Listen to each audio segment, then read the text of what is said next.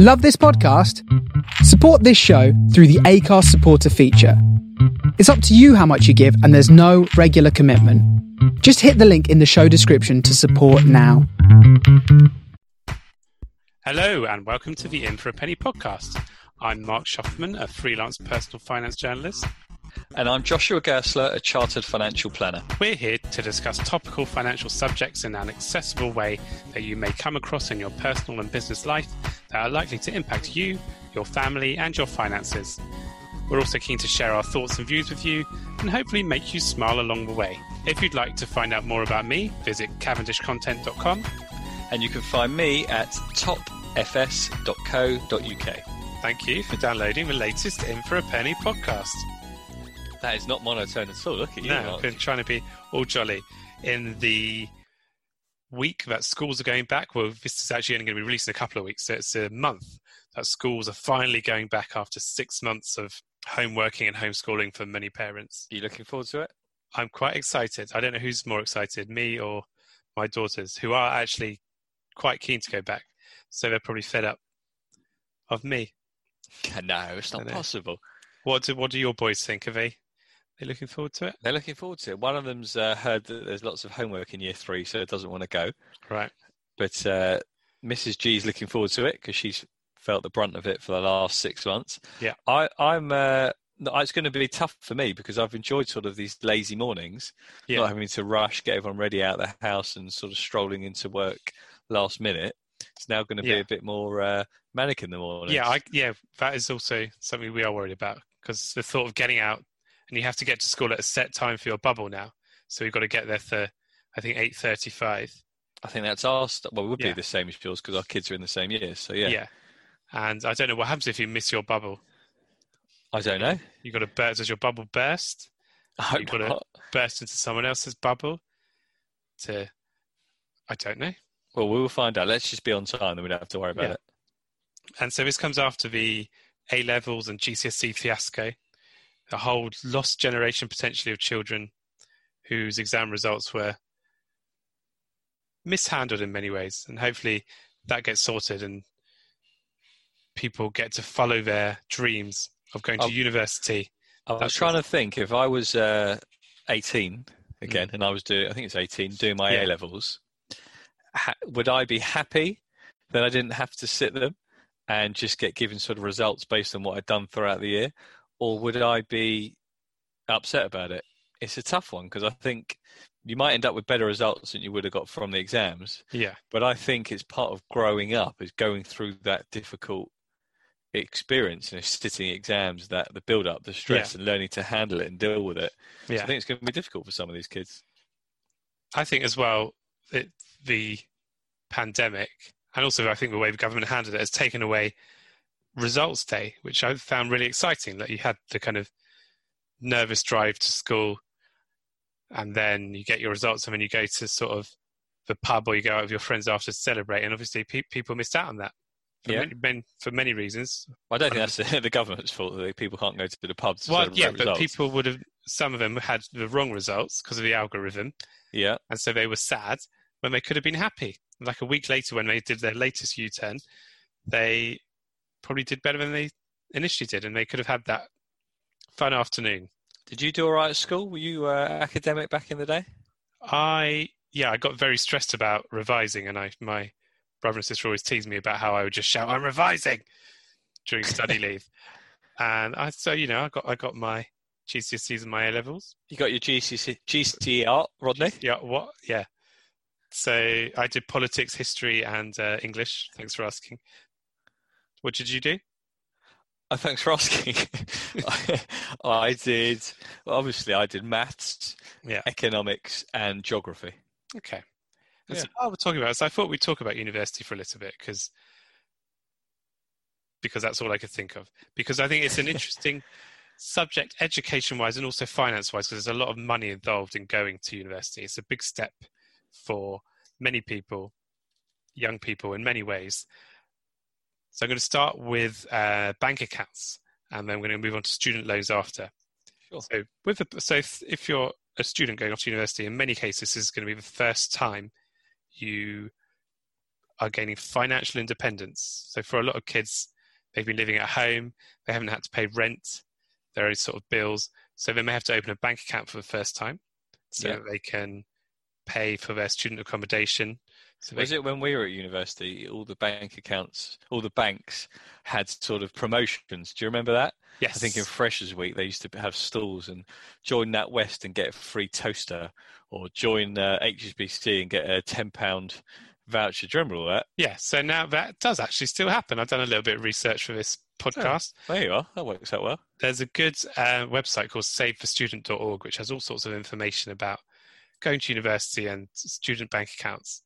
And so there's a few on offer. Kind of the main banks do have generous perks to get you on board. So Go on Santander offers a four-year rail card and up to 1% in credit interest. Okay. Well, the four year rail card's good. Well, what does that cost? Depends where you're going. I, yeah, I don't know. I didn't do that much research. The trains are expensive, so Yeah. I'm guessing that's of benefit depending on where you're going. If you're just staying near home, probably not worth it. Yeah. Well, I mean, one percent interest isn't bad compared to other accounts. It's still Yeah. not good return, but compared to other accounts, that's all right. What else you got for me? NatWest has an Amazon student gift card or a taste card, which you know if you want to be um, doing your bit for the economy, Yeah. taste card. How much is this gift card? I think they're about thirty pounds a year from. I don't know what the gift card is, but I know taste cards are about thirty pounds usually. Okay. And um, what else can you get? Oh, overdrafts. Now, this is an interesting one. You can get overdrafts of up to £2,000 or £3,000 in some cases.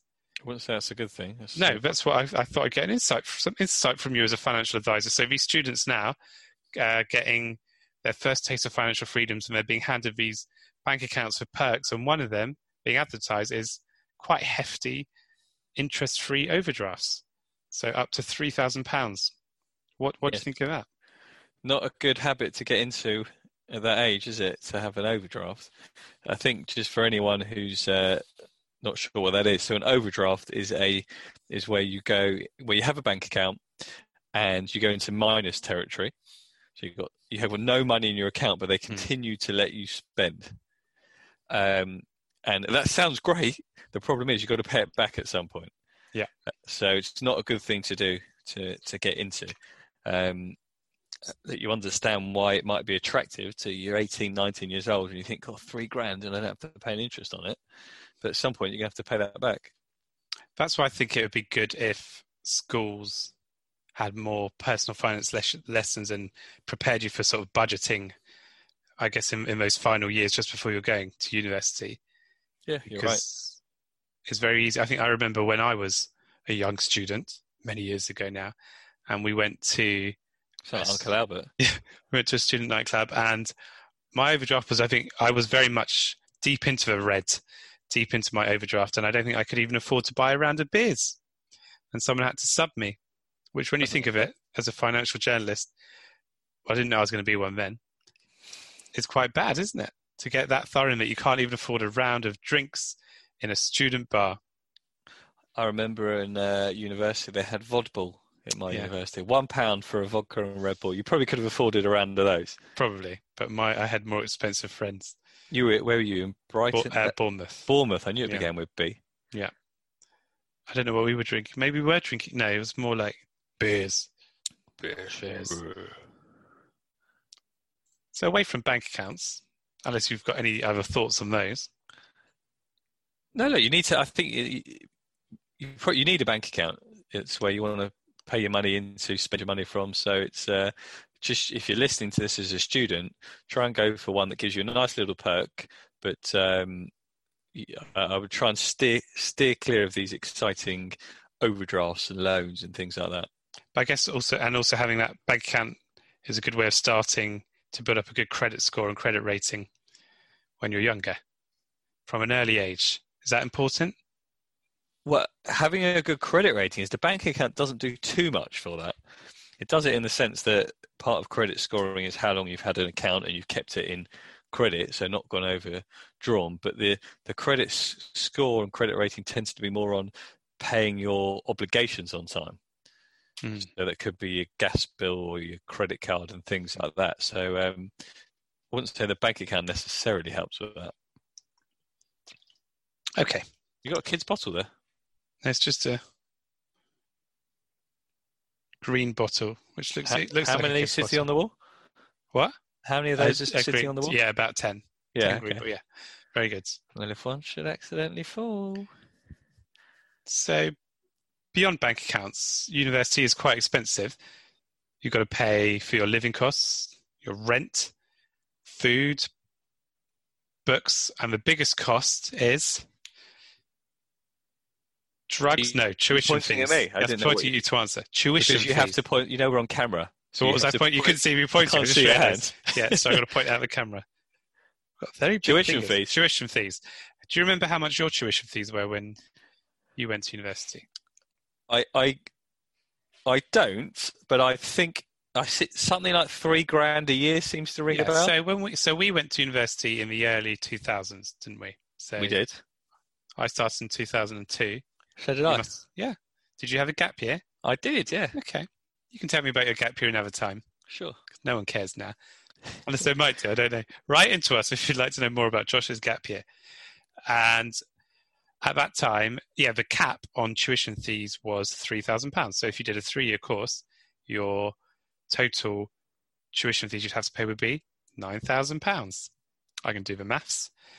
Then, since 2012, that cap has been raised to, I'm pointing at you again, you can't see. Is it is it nine grand a year? It's now? around nine grand, nine thousand pounds a year.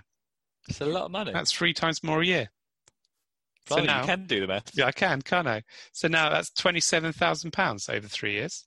So when you say the cap, does that mean some courses are less than three grand Yeah, so that's or nine up grand? to. Sorry.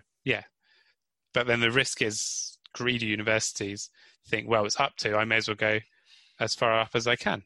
Yeah. I, I, you can understand that from their point of view. Yeah. told they can charge that. Yeah. What's the So good news? The good news is you don't just have to fund it all from your own pocket initially, because you can get a student loan. Okay, so how much can you get? Well, so a student loan is uh, something you get from a student loans company. You have to pay student loans in. Um, sorry, that's not. right. Sorry, I'll say that again. So you get student loans from a student loans company Right. in England and Wales, or I think they're called Student Finance England or Student Finance Wales. Also, there's one in Northern Ireland, and uh, Scotland's a bit different because there are no tuition fees in Scotland. So we're going to concentrate on England and Wales, and that pays your tuition fees directly to the university. So whatever your fees are, the student loans company will cover. And then there's also uh, maintenance loans you can get. Can I just clarify there? So did you say that the loan company they pay all the tuition fees, or is it up to a, a certain amount? They pay all the tuition fees. Oh, that's good. So you can get the nine grand a year should you need it. Yes. So your tuition fees can be covered. Yeah. Uh, then you can get a separate maintenance loan, What's that for? Like your living costs? living costs, books, that sort of thing. And that is means tested, I believe. Okay. So you go. So that means you could have twenty-seven thousand pounds covered over three years. But there's a big but. It's a loan and not a grant, so it's got to be paid back. Now you'll see there's a lot of scare stories in the press often about high interest rates and people coming out of university with debts of fifty thousand pounds. And But- Is that possible? It's nine grand mean- a year? You've got to go to uni for a lot of years. you've got to go for a lot of years. You've got to have a lot of living costs, and that could be things like overdrafts that have been built up. Okay. So can I ask? Yes. Um, thank you. So if you, so can I ask if? Should I try the question again? yeah, just get the question out. I'm allowed to ask it, am I? Yeah. Does it interest build up on this student loan? You do have to pay interest eventually, but this is where there's a bit of a caveat Okay. and a bit of relief. So, so Yeah. the good news is you don't have to pay all that back at once. You only start repaying when you earn over £26,575 annually. Okay. And then, so you, pay, you then you pay 9% of anything above that threshold. And the, current rate that you pay on that, I think, is 5.4%. Because linked to inflation, isn't it? So that can yes. go up or down. Okay. So, so yeah. when we were saying about these these sort of scare stories about people coming out, you, you were sort of, I was looking forward to it because you were about to have a get at the press. you were saying about you hear these scare stories. So carry on with that. What were you about to say?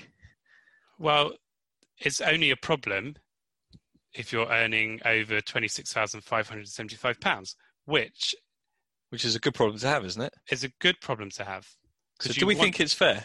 So we are we agreeing with the system, so it's good. So you, they're letting you borrow they're letting everyone go to uni because you can borrow the money to do it. You don't have to pay it.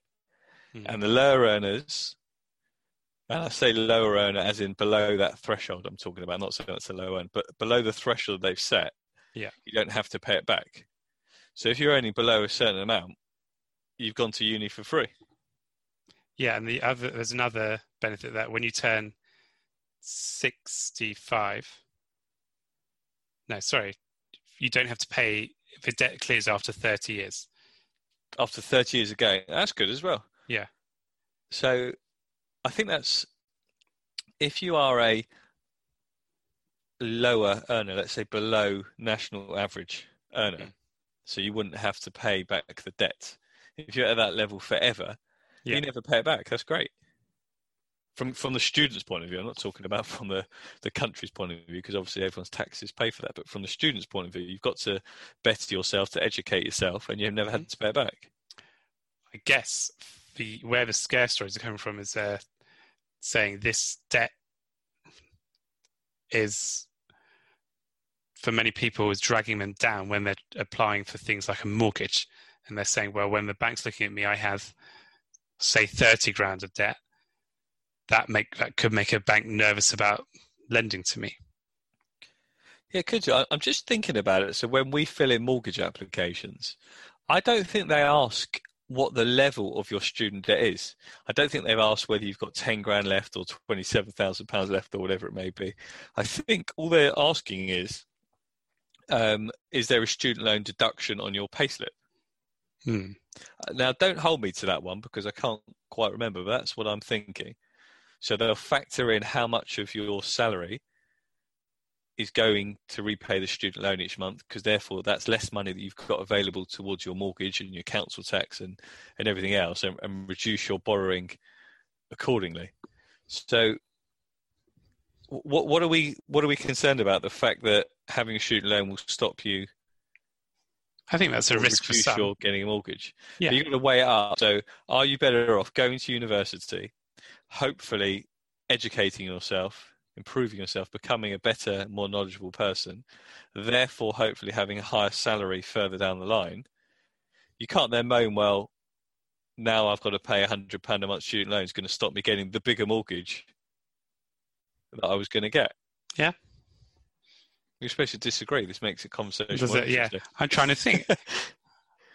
I don't know. I think it's why should I come out of university, work hard and earn more, and then someone else is only below that threshold and isn't having to repay, and then are they going to get a better chance of getting a mortgage because they don't have to tick that box saying I'm making student loan repayments?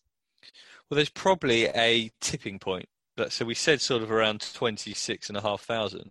So you're probably right. If there's someone earning just below that amount and therefore have got no student loan deductions and someone just above it, then the person who's earning less probably would be able to borrow a little bit more than the person who's earning a higher salary. But I, I imagine once you get further away from that tipping point, hmm. it, it sort of becomes irrelevant. Why should I have this much? Like, I think people look to what somewhere like Scotland where they scrap tuition fees. I think that's a Labour policy pledge yeah. as well. Okay, uh, you shouldn't have to. Should you? Is it fair to have to pay so much? I think the I think that's where the issue maybe comes from. Should you have what, to pay so much? I think, I think then you've got to have a bigger discussion about: Do you think everyone deserves to go to university? Hmm. So you, you and I don't know where where if I think back to my university days, the good old days, um, I wouldn't say I was the hardest worker, but I went to all my lectures. I tried to do all my homework to a good standard. Didn't always achieve it, but I tried to do it to a good standard. And then there were some people that sort of had four hours of classes a week. Yeah. Uh, I can think of a particular guy who I won't name. I don't know how many hours a week he had, but he basically sat around all day in his dressing gown, smoking uh, things you're not supposed to smoke. I'd and just like to mention that you're wearing a dressing gown for this. Oh, it's not a dressing gown, it's smoking. Yeah. Okay, sorry. Um, don't give away my dress code for, for this late evening recording. Yeah. Um, and I just think that that's a waste of money. If if someone like that is going to university to sit around smoking, then yeah then no, you shouldn't get free education. You should make you, you should have to pay for that yourself. If it's someone who couldn't afford it otherwise and, and is really going to work hard and give it a go, then maybe they do deserve it. So maybe it should be means tested. I think maybe that's where my, my head is taking me. Okay. Do you think your course needed to be as long as it was? What, three years? Yeah. Um, did it need to be three years? No, I don't think it did need to be three years. But I think one of the great things about university is you, you grow up. Hmm. It's it's a, a, sort of rite of passage. I think that you you grow up. It's a learning curve. For me, apart from a, a gap year, it was sort of the first time away from home properly, having to sh- do shopping for food and cook and, like you said, budget and go out and be sensible and not have anyone to tell you what to do. I think that's a massive part of it is the the growing up. So could it be done in less than three years? Yes. Mm. But I think maybe you need that. You know, that age, sort of 18, 19 to 21, 22, is where you, you probably go from sort of a, a boy to a man. Yeah. No, what do you think?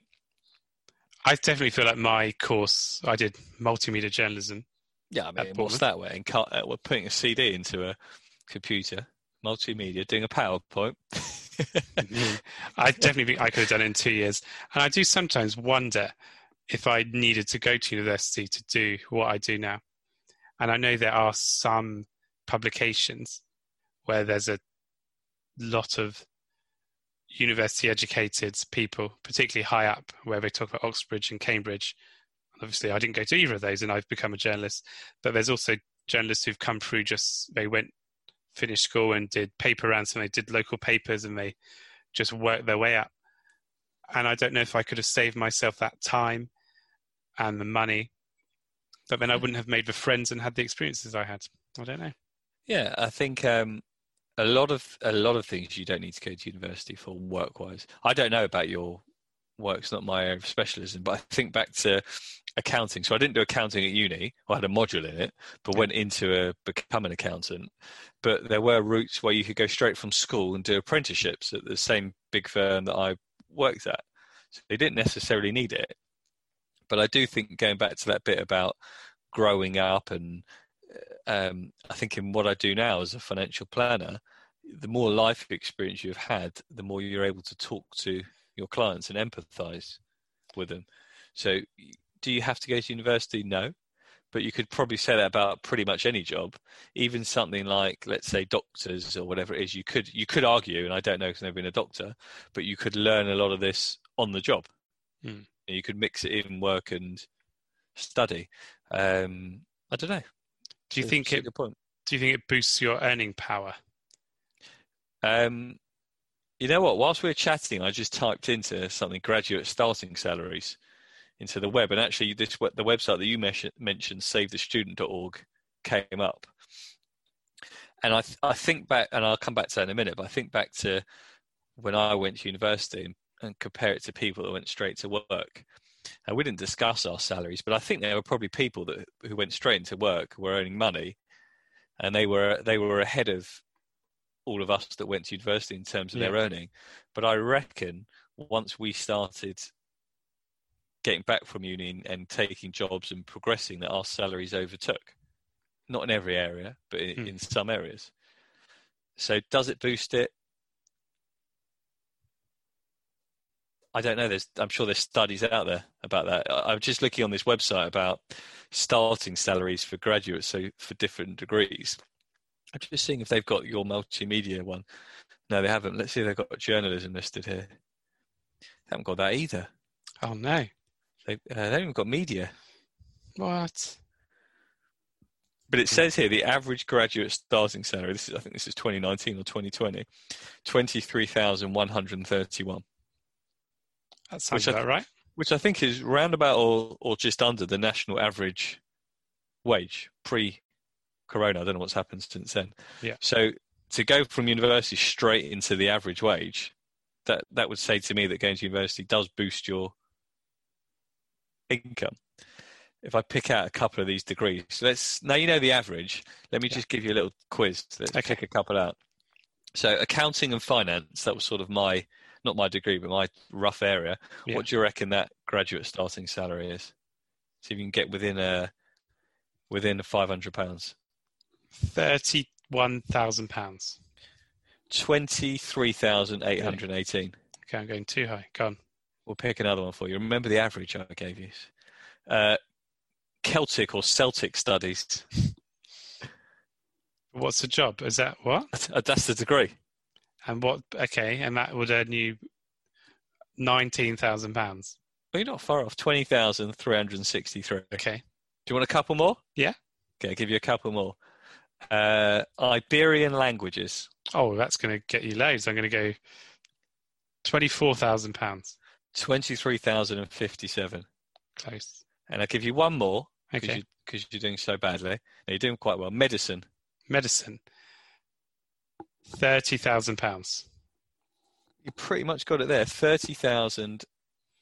I just I just lost my place on the page when a fly flew on my head. Okay. Thirty thousand six hundred and thirty-six. I think you need to wash your hair. Those flies flying You're your right. face. So I, I do reckon that going to university does boost your salary. Whether everyone needs to go, I'm not convinced. I think you can make a good life for yourself in terms of financially without having to go to university. Do you get many people coming to you about university fees and planning for that sort of stuff? I wouldn't say people come to me and say, "Help! I need to make sure I, you know, I'm struggling with it." But we do build it into people's financial plans. So we'll make sure we've got at the period, the three or the four years that kids are going to university, we tend to put in about nine or ten thousand pounds a year as expense for the parents for that period to make sure that's fitted into the long term planning. That's good. That sounds. What about when you're uh, hiring people? Do you often look at their degree? when that's, that's an interesting one because when I first so I started doing doing this in 2011 so what I'm doing now coming up from my 10 year testimonial Ah, okay. um, What, I'd I'd love to know what happens at a financial advisor testimonial. yeah we'll find out I'm sure riveting. um, the first hire I made was because I if if you think about it I was on a journey as well with my career so I didn't have big money to hire someone big let's say. So I I I advertised for an apprentice. So that was someone out of school who wanted to learn the ropes and become a financial advisor who I would train along with the uh, apprenticeship scheme who would do the exams and things like that. And I can't remember now what his salary was, but it's it's less than these university average salaries, and that worked out really well at the time. I think he was he was with me with the company for about four years or so, and after about two years, I took on another apprentice, um, and she was also with us for about four years. And right, then I- old Alan Sugar, aren't you? yeah. And then I got to a stage where I thought, you know what, this is great, this just works well, but but I, but I'm I'm at a level now where actually I need people who are, um, let's say the next level up the quality ladder. Not that there's anything wrong with these guys that I had; they were lovely people and and, and worked to the best of their abilities, but the work was going in a different direction. So then I started to look for people with degrees, with decent enough um, results that they that they got in degrees or A levels and all these types of things. Um, so yeah, what what about you? Have you employed people? I know at the moment you're you do things on your own. But have you ever had to hire anyone? I've helped when I was in full time employment. I helped doing interview. I helped do interviews. Did we ever look at the degree? I think you did. Yeah, you sort of look, but and I think it's more because you want to assess the type of person. I don't think you ever actually would judge someone, or you shouldn't judge someone based on which university they went to and the degree they did. But I think it creates a good conversation starter, and it shows their it gives you an idea of their personality and their interests, and Yeah, it gives you an idea right. where they fit in. I think because you don't want, I- yeah, I think I think the key question if someone hasn't gone to university is to understand why. So Yeah. have they not gone because they are lazy, in which case they're not going to be the type of person for me? Have they not gone because they wanted to get straight into work? Hmm. So the guy that I took on an apprenticeship had, had finished school a few months ago, and um, had loads of CVs coming. And this guy, uh, you you might remember him, and I won't name him on air to uh, embarrass him, but he had spent the three months, I think it was, since school, helping his mum, who was a cleaner. Yeah. So he'd gone on cleaning jobs with her, her every day and was cleaning offices and toilets and whatever it was. And I just thought that that's the man for me. He's got a proper work ethic. Yeah. I want someone like that who's going to give it his all. You know, hasn't got the skills. That's fine because you're 18 years old. I'll work on that with you. But if you'll put the effort in, I'm going to give you everything I can. And that was fantastic. Whereas you've got someone who's gone to university and sat on their backside and come out with a third because they didn't try, Yeah. then it's, you're probably not going to go for them. And I'm not knocking a third if that's your level, but I'm saying somebody didn't try and Yeah. got a third. What did you get at university? I got a 2 2. I was Very disappointed with it. Were you? Yeah, I was. I was hoping to get because all my life. Yeah. Oh my! I was uh, did very well in schools and GCSEs and A levels and things, and I wanted to get a two one or a first. It just didn't work for me at uni. What went wrong? I think it was the lack of knowing how to study by myself. Actually, I think when you're at school and if you go to a good school, Yeah. you get taught what how to do it. You know, if you've got to, and suddenly it was university where you get these massive textbooks Yeah. you're supposed to read, and I couldn't even I couldn't read quick enough. You know, I tried to get through the amount of chapters they wanted you to read each week, or Yeah. if you had to write an essay, there wasn't really any guidance. I never sort of had lecturers who who said, "Right, I'll help you. I'll show you this," or "Why didn't you think about that?" So I think it was being left to my own devices. I wasn't good enough, um, and I got a two-two. I remember when the results came out. I was bitterly bitterly disappointed, and I had, because I had a job offer from Deloitte, which was on the condition of getting a two-one. Oh, So I called up the partner that interviewed me. I was very upset. I said, "I've got this. My results are coming. I'm really upset. Is am I still going to be able to have the job?" And they said, uh, "He said, I hope so. I'll speak to HR and find out and everything." Long story short, I got the job. Mazel tov.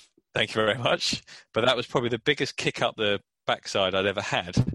And I made sure after that point I never wanted to fail anything. Not not that I failed, but I never wanted to not be on the right side of the results ever again. So all my accountancy exams I passed first time since then. Very All good. my financial advisor exams were first time passes um, because I didn't want to have that feeling again. So sometimes a bit of a disappointment is is a, a good motivation. That's what and I tell my wife. You're right. She seems really motivated. So Yeah. you're, you're disappointing her plenty. so you Good. got two one. I did. Very good in multimedia journalism. Yeah. And my NCTJs, which are the uh, professional, um, What's Journalism qualifi- NCTJ? The National Council for Training of Journalists. That's the next level up after the degree to be a journalist. Well, you get it at the same at the, on that course. You get them at the same time, but Okay. you have to pass them within the course. Very good. So pass phase. I've since done a master's in financial journalism. I got Crikey, yeah. two one for that. Very good. Well, Lots done. of letters under my name, after Yeah. my name. Um, yeah. So you know, good stuff. good. I mean, that's probably all I have to say on student loans. It's quite late now. I get a bit tired.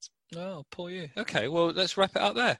But I had a text message uh, no WhatsApp actually, because we're Yeah. modern here, from uh, the gentleman who left a happy birthday review Oh, a yeah. couple of weeks ago, and he said he sent me a message with laughing faces saying, "I can't believe you spent five minutes explaining the happy birthday story." he was quite, but he also said, "I feel very bad for saying Marc was monotone."